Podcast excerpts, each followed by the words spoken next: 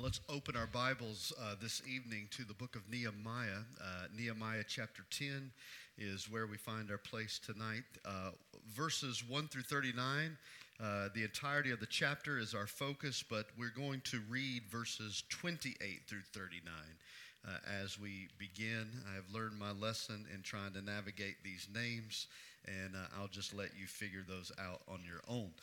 so, Nehemiah chapter 10 uh, verses 1 through 27 are a list of names that we will look at here in just a moment. And then we pick it up at verse uh, 28. The Word of God says, The rest of the people, the priests, the Levites, the gatekeepers, the singers, the temple servants, and all who have separated themselves from the peoples of the lands to the law of God, their wives, their sons, their daughters, all who have knowledge and understanding, join with their brothers, their nobles, and enter into a curse and an oath to walk in God's law that was given by Moses, the servant of God, and to observe and do all the commandments of the Lord, our Lord, and his rules and his statutes. We will not give our daughters to the peoples of the land or take their daughters for our sons and if the peoples of the land bring in goods or any grain on the Sabbath day to sell, we will not buy from them on the Sabbath or on a holy day. And we will forego the crops of the seventh year and the exaction of every debt. We also take on ourselves the obligation to give yearly a third part of a shekel for the service of the house of our God, for the showbread, the regular grain offering, the regular burnt offering, the Sabbaths the new moons, the appointed feasts, the holy things, and the sin offerings to make atonement for Israel, and for all the work of the house of our God. We, the priest, the Levites, and the people have likewise cast lots for the wood offering to bring it into the house of our God, according to our fathers' houses, at times appointed, year by year, to burn on the altar of the Lord our God, as it is written in the law. We obligate ourselves to bring the first fruits of our ground and the first fruits of all fruit of every tree year by year to the house of the Lord. Also, to bring to the house of our God, to the priests who minister in the house of our God, the firstborn of our sons and of our cattle, as it is written in the law, and the firstborn of our herds and of our flocks. And to bring the first of our dough and our contributions, the fruit of every tree, the wine and the oil, to the priest to the chambers of the house of our God, and to bring to the Levites the tithes from our ground. For it is the Levites who collect the tithes in all our towns where we labor. And the priest, the son of Aaron, shall be with the Levites when the Levites receive the tithes. And the Levites shall bring up the tithe of the tithes to the house of our God, to the chambers of the storehouse. For the people of Israel and the sons of Levi shall bring the contribution of grain wine and oil to the chambers, where the vessels of the sanctuary are, as well as the priests who minister, and the gatekeepers and the singers. For we will not neglect the house of our God. In Nehemiah uh, chapter 9, uh, Israel acknowledges that their current season of God's discipline specifically their exile and dominance by a foreign king, was a direct result of their sin against the Lord. And so, back in chapter 9, they call for a national day of repentance. And they gather together to hear the scriptures, to worship, and to confess their sins from a heart of repentance. That then led to a desire to make a covenant with God in writing that expressed a renewed commitment to live in holiness toward their God, whom they acknowledged as full of grace and mercy course, at the heart of this firm covenant, which is listed there clearly for us in chapter 9 and verse 38, where they say, Because of all of this, we make a firm covenant in writing. At the heart of this firm covenant is a commitment by the people not to neglect their God, but instead to live their lives unto Him. Church family, that is the essence of repentance. The essence of repentance is to turn away from the sin that we've committed against God and turn unto the holiness of Jesus Christ. It was not enough for the people of Israel to just say they were sorry. They wanted to express their repentance by committing themselves to serve God wholeheartedly in a renewed obedience to His Word. And this they marked by a formal covenant with God. A covenant that, again, they say in verse 38 of chapter 9, that they put in writing. I've entitled the message tonight, We Will Not Neglect Our God, because that is the heart of this covenant. God's people declaring that they will not neglect their God. And so, three things that I want you to see in our text we'll see the list in verses 1 through 27, we'll see the purpose in verses 28 through 29, and we'll see the actual covenant in verses 30 through 39. First of all, I want you to notice with me the list. The list. He actually begins the list in verse 38 of chapter 39, but notice verse 1 of chapter 10. It says, On the seals, on the seals of the list, the seals of the covenant, are the names. And from there, beginning with Nehemiah in verse 1, all the way down to verse 29, we have a list of people who have made this public covenant together. Now, I think it's important to note that Nehemiah, as we see in verse 1, is the first to put his name on the list. After all, he's the leader, and he's leading by example. And so Nehemiah's name is first on the list of this covenant. And then we have the priest following verse 8. And then in verse 9, we have the Levites and then their brothers. Next, moving on down the list, we have the head of households. And, we come, and when we come to verse 28, we see this phrase the rest of the people. The rest of the people. So if you're looking at the list, we've got Nehemiah, the priest, the Levites, the brothers of the Levites, all the heads of household, and then the rest of the people. Now, that phrase, the rest of the people, encompasses a long list of people that have gone unmentioned here in the text of Scripture. But they are, in actual fact, there on the list. In other words, we don't have the whole list in front of us, but if we were to see the whole list, then we'd not only see Nehemiah, the priests, the Levites, the brothers, and the heads of households, but we'd see a whole lot of other names as well. So, so the list is somewhat of an example. It's not exhaustive, it's representative. It's an example of a large body of people who have come together and publicly committed themselves together to this covenant. Now, what this list tells us is that they knew who was in and who was out. It's an identity list. Who among the population identified themselves as the people of God, and who among the population did not identify themselves as the people of God. In simple terms, this list identifies who belongs and who doesn't. Who belongs and who doesn't.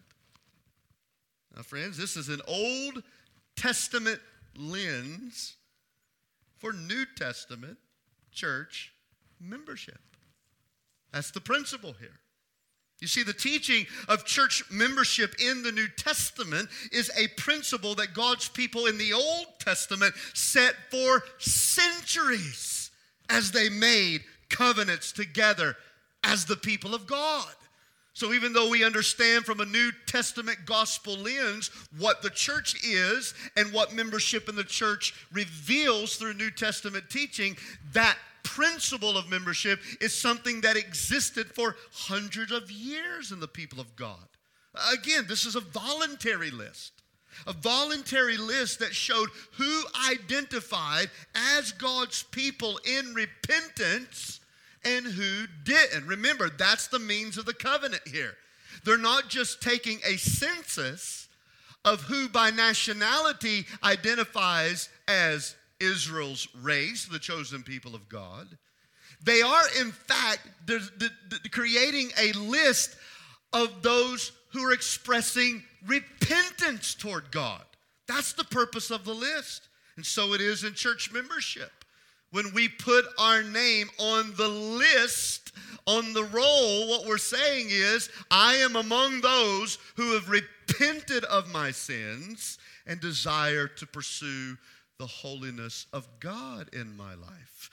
Uh, New Testament church membership is foreshadowed here by Old Testament covenants made by the people of God to their heavenly Father. Of course, from a pure practical standpoint, and I know I'm talking largely to church members tonight, I think it's important that when we come to passages like this, that we remind ourselves even of our identity here as it relates to our core convictions. In fact, the first of our 10 core convictions as a church is meaningful membership meaningful membership. That is, we join ourselves together, just like these names in Nehemiah chapter 10. We voluntarily join ourselves together to submit our discipleship to the shepherding, fellowship, and ministry of this local church. And of course, that shepherding and fellowship and ministry focuses on who has publicly identified themselves as people of God and have joined in that covenant with other people of God. So, as we will this Sunday, we have somewhere around 15 new attendees of our church who will be coming to the membership class this Sunday afternoon, and I hope a few more between now and Sunday.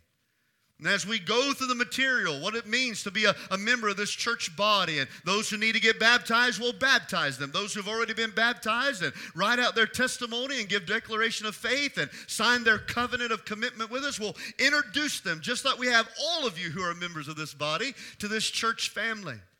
And when we introduce them, that is symbolic. That individual or that family is saying, Put me on the list. I want to be on the list of those who identify with God. I want to be on the list of those who have repented of their sin, who have been saved by God's grace, and who are not ashamed to let that be known. And so we see these correlations, these Old Testament principles coming to fulfillment and fruition right before our very eyes as a New Testament church body. And it began all the way back in the Old Testament as the people of God covenanted together in their repentance, in their identity as God's people. You see, church membership, family, matters. It does matter. And this list in Nehemiah 10 mattered.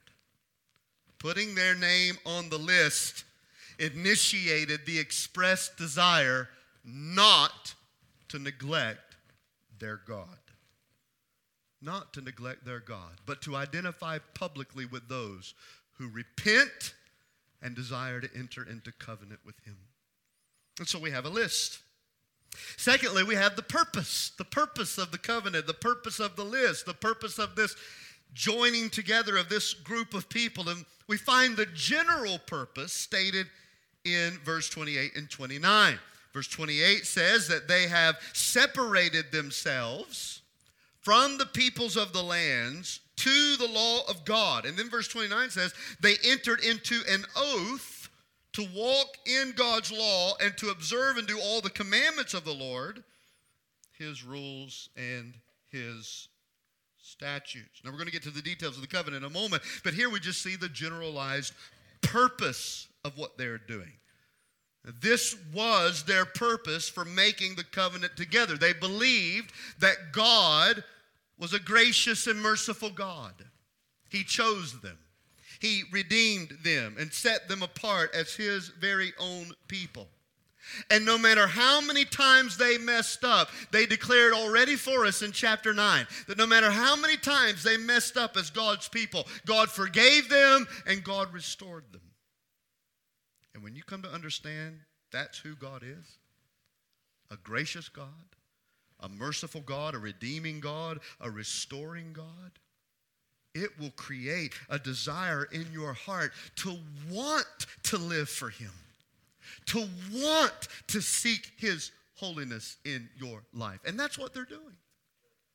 They recognize the grace and mercy of God, His forgiveness and redemptive purposes, and so they desire to follow His law. They want to be obedient to His word, even though they had failed time and time again. So they've come together, identifying themselves as the people of God and committing themselves together, together to separate from the sin of the world. That's what is meant here when they say they separated themselves from the peoples of the land. They have come to commit themselves together to separate from the sin of the world to the holiness of God. And that, brothers and sisters, is what the doctrine of separation is all about. It's not just about what we don't do or where we don't go. Separation is separating from something to something. It's important to understand that separating from something to something. They committed themselves to abandon their pursuits of sin and to keep each other accountable in their pursuit of the holiness of God and the obedience of His Word. And again, if you don't see it already, let me just tell you we have New Testament church membership in view here. We have New Testament church membership written all over this Old Testament example. A major purpose for our covenant together as God's people is not only our identification with God, but it is also committing to keep one another accountable to the obedience of God's so, this large group of people in Jerusalem, they're not only coming together to say, Yes, I belong, I'm in, I identify as God's people, but I am also coveting with God's people publicly to say, I want to seek God. I want to obey God. I want to be holy like God. And I need your help in doing so. And herein lies one of the big reasons why many, in my opinion, neglect church membership. They neglect covenants like we see here in Nehemiah chapter 10 because they don't want to be held accountable. They don't want to be held accountable to obedience, to spiritual growth. But that's one of the purposes of coming together identity and accountability identity and accountability. Matthew 18 teaches us. In fact, all over the New Testament, we learn that the church body exists. One of its major purposes is accountability. How are you doing? How can I pray for you? Where have you been? Don't go that direction. Oh, come back to Jesus. It's about being there for one another, coveting together with one another, so that together we are pursuing the holiness of God that together we are doing our best in the power of the Holy Spirit to obey His commands. By the way, I know we've been talking about legalism a lot in our study of Luke's gospel, but holding people accountable to biblical obedience is not legalism. I think that's important that we need to establish that. Holding people accountable, holding one another accountable to biblical obedience is not legalism. It's not legalism when it involves God's rules. It's legalism when it involves man's rules. That's the difference. Obedience to God says when I put clothes on in the morning to leave my house or come to the pulpit. I must come modest and appropriate. Legalism says, no, when you leave the house, you can't wear that. You got to put on a tie here. You got to do this. That's, that's the difference. That's legalism. That's man's rules. So we got to understand the difference in this when we're looking at God's commands. Their purpose for this covenant in Nehemiah chapter 10 is not to impose and uphold man made orders, it's to impose and uphold God's orders. Orders that He had already laid out for them, but they had neglected. And so they've covenanted themselves together for that very purpose. A purpose that at the heart of it says, we will not neglect our God. We will not neglect His word. We will not neglect His commands. We will not neglect to be obedient. We will not neglect His holiness. I think these passages ought to spur within our hearts often evaluation, where we ask ourselves those questions. Are we neglecting the commands of God? Are we neglecting obedience to God's word? The list, the purpose, and then we see the covenant. The covenant. That's the third point of the text, and that's from verse 30 to 39. Now, now we're getting to the specifics of the covenant itself. And these speci- specifics, I'll get it out in here in a minute, these specifics involved three promises that the people were making to God in regards to practical holiness. I think it's safe to assume that these commitments, these, these covenants, were reflective of the fact that they had not been obedient in these areas. Some of those have been made clear already for us as we've studied Ezra in the early chapters of Nehemiah. Some others, not so much. But regardless of that, what they're doing is they're coming together in light of the law of God, their pursuit of the holiness of God, the obedience of scriptures, and they make a covenant, a covenant that involved three promises of practical holiness. Promise number one we will not marry unbelievers. That's the first promise. That's the first covenant. We will not marry unbelievers. Look at it there in verse 30. Here's the first statement of their covenant We will not give our daughters to the people of the land, neither will we take their daughters and give them to our sons. Now, this command by God given in Exodus chapter 34 and renewed by covenant here in Nehemiah chapter 10, this is not an issue of race. It is an issue of religion. When God's people marry those who do not identify themselves as God's people, then an ungodly influence is brought into the family, thereby corrupting the spiritual unity that God intended from creation in family worship. Listen to me very clearly tonight. A marriage will never be what God intended it to be if a man and woman are not united on this most fundamental aspect of marriage. Genesis 2:24 tells us that God created marriage so that two people will become one. It is impossible for two people to actually become one if they are not already first one in their knowledge and worship of Jesus. If you're single tonight, I want you to hear me clearly. Should I turn this direction mainly? Listen carefully. To be single is a role that you should never view as inadequate on the condition of your marital status. Single people are no less valuable to the kingdom of God than married people.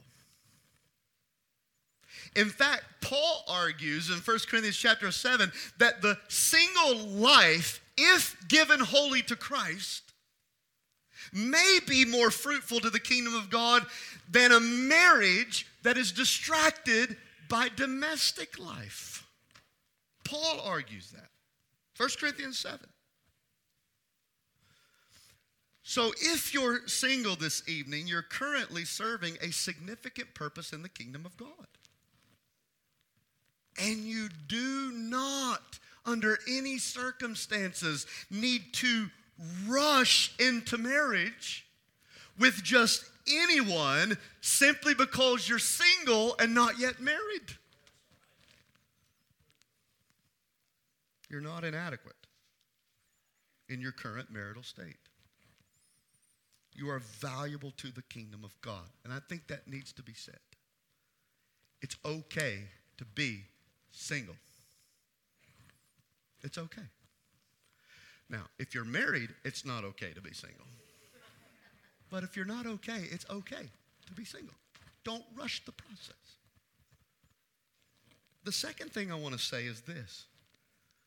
Because when we rush the process, when we feel the pressure of family, culture, society, church, or whatever, then we have a tendency to neglect God just to fill the void of companionship just to have what somebody else has, something that we want, marriage. So let me let me say this. Number 1, not only is being single never to be viewed as inadequate, but secondly, it is never, never God's will to enter into marriage with someone who is an unbeliever. Never God's will. When you do, if you do, there will be tremendous challenges. There will be ungodly influences. There will be parental disunity. And most of all, there will be no gospel clarity in witness. The New Testament teaches us that marriage is about Christ and His church. That's what marriage is about. I thought, it was about somebody ironing my clothes and fixing my breakfast. And uh, no, no, no, no, no, no, no. If you enter marriage thinking like that, you won't be married for long. Marriage is not about that. Marriage is about Christ and His church. So if a man and woman are not united in Christ, then their marriage will never reflect a relationship with God and His people. You see, the point of this teaching on marriage in Ephesians 5, and we don't have time to read it tonight, is that at the heart of marriage, we have an opportunity as husbands and wives to reveal the gospel to the unbelieving world around us. But if there's no gospel clarity, if there's no gospel unity between a husband and a wife, then there is no gospel witness in that marriage. And do you know who that affects first? Children. Children. Because the moment you move into an ungodly, disobedient marital union, you have said to your current children or your future children that God's word doesn't matter and the gospel is not that big of a deal.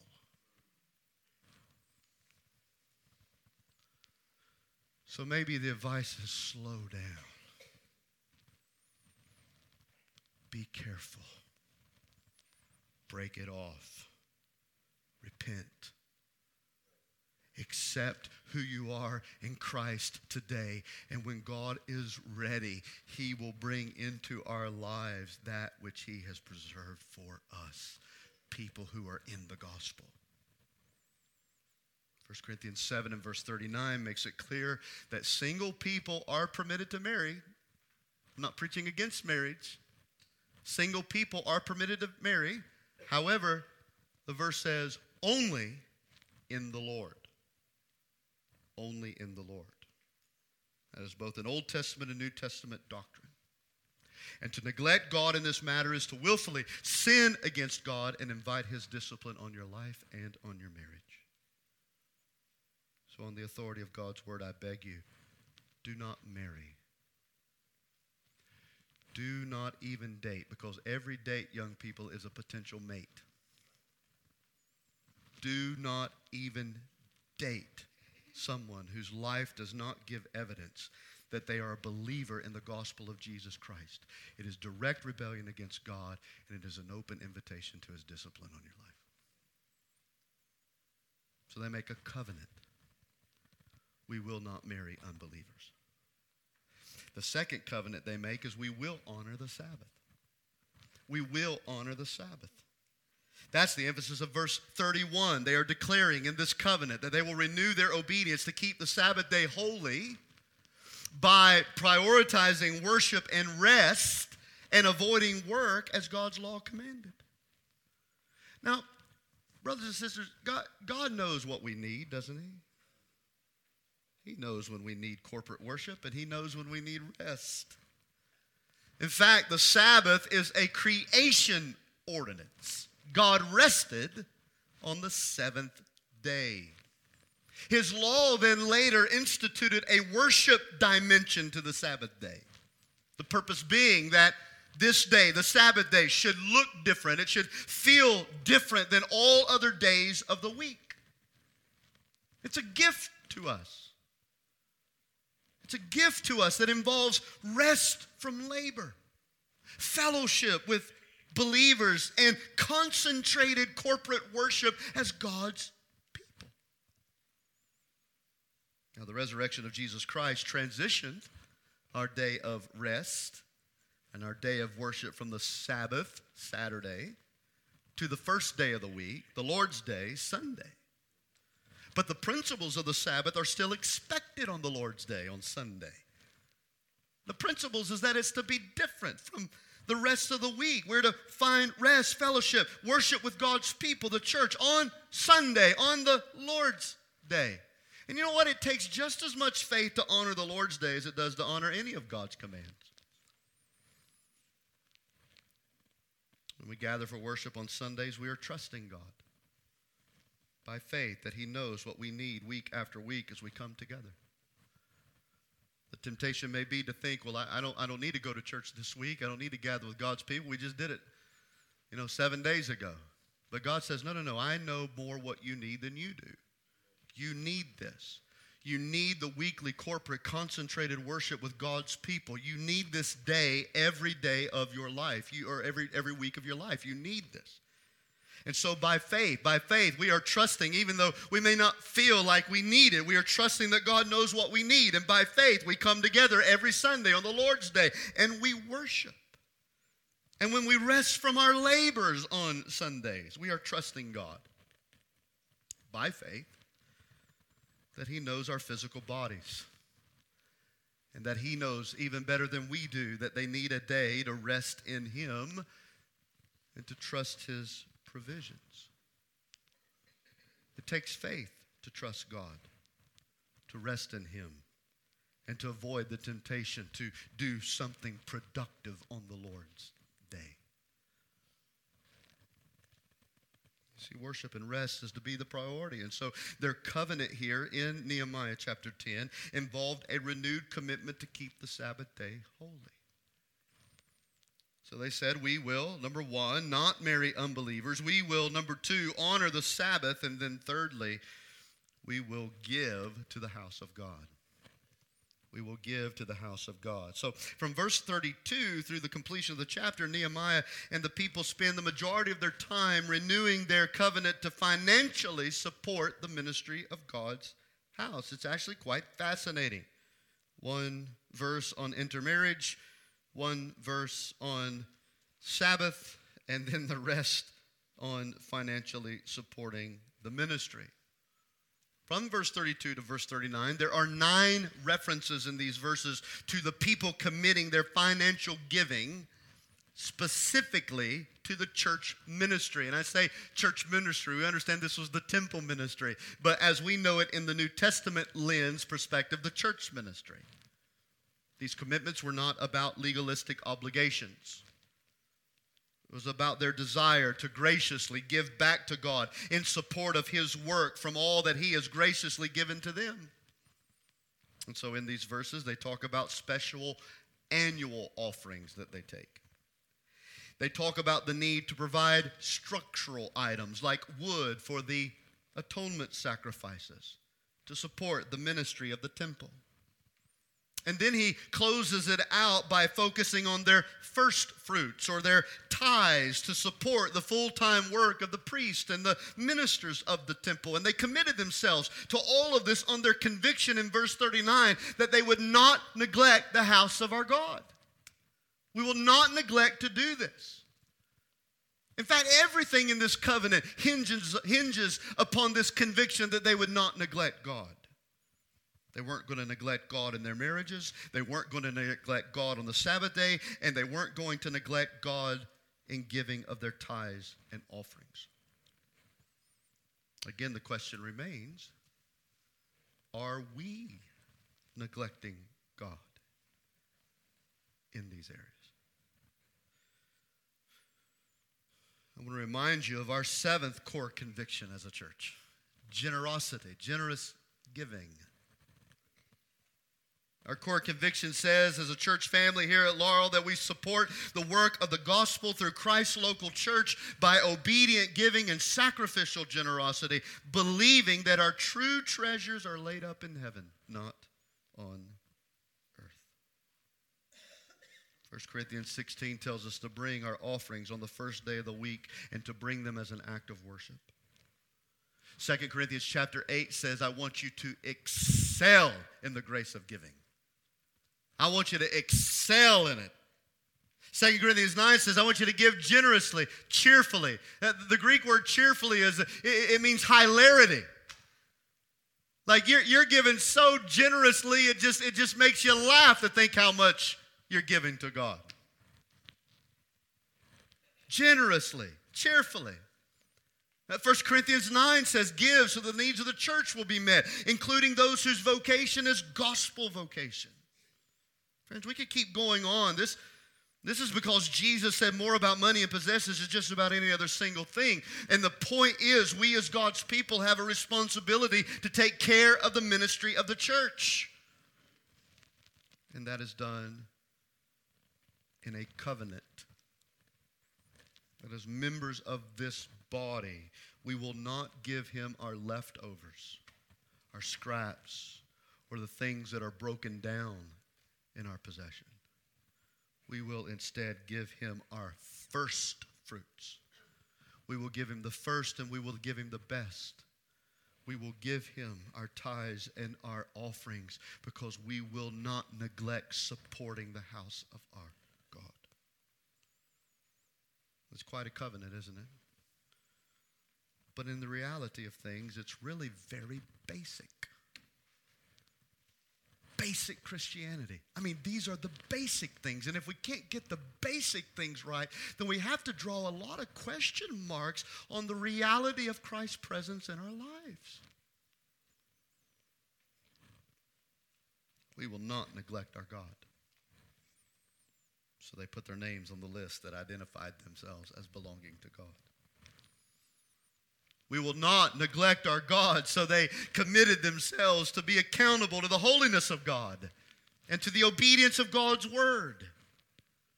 We will not neglect our God. So they made a covenant and they got specific. Will not neglect him in marriage, will not neglect him on the Sabbath, and will not neglect him in our tithes and offerings. And the truth is, we need God to help us to neglect ourselves so that we may not neglect our God. Isn't that what Jesus called us to when he called us to discipleship? If anyone will come after me, you want to follow Christ, here's the first thing you have to do deny you. Deny yourself. Neglect yourself. Pick up his cross and follow him. You see, at the foundation of any neglect of God in our lives is the forefront of ourselves. We don't want to say no to us. So in exchange, we say no to him. But those who were truly repentant said, God has been too gracious and merciful for us to live unto ourselves. Romans 14. Therefore, we will live unto him. And they made a covenant. And the covenant was this we will not neglect our God. A simple prayer that could be prayed from our hearts tonight. God, help me not to neglect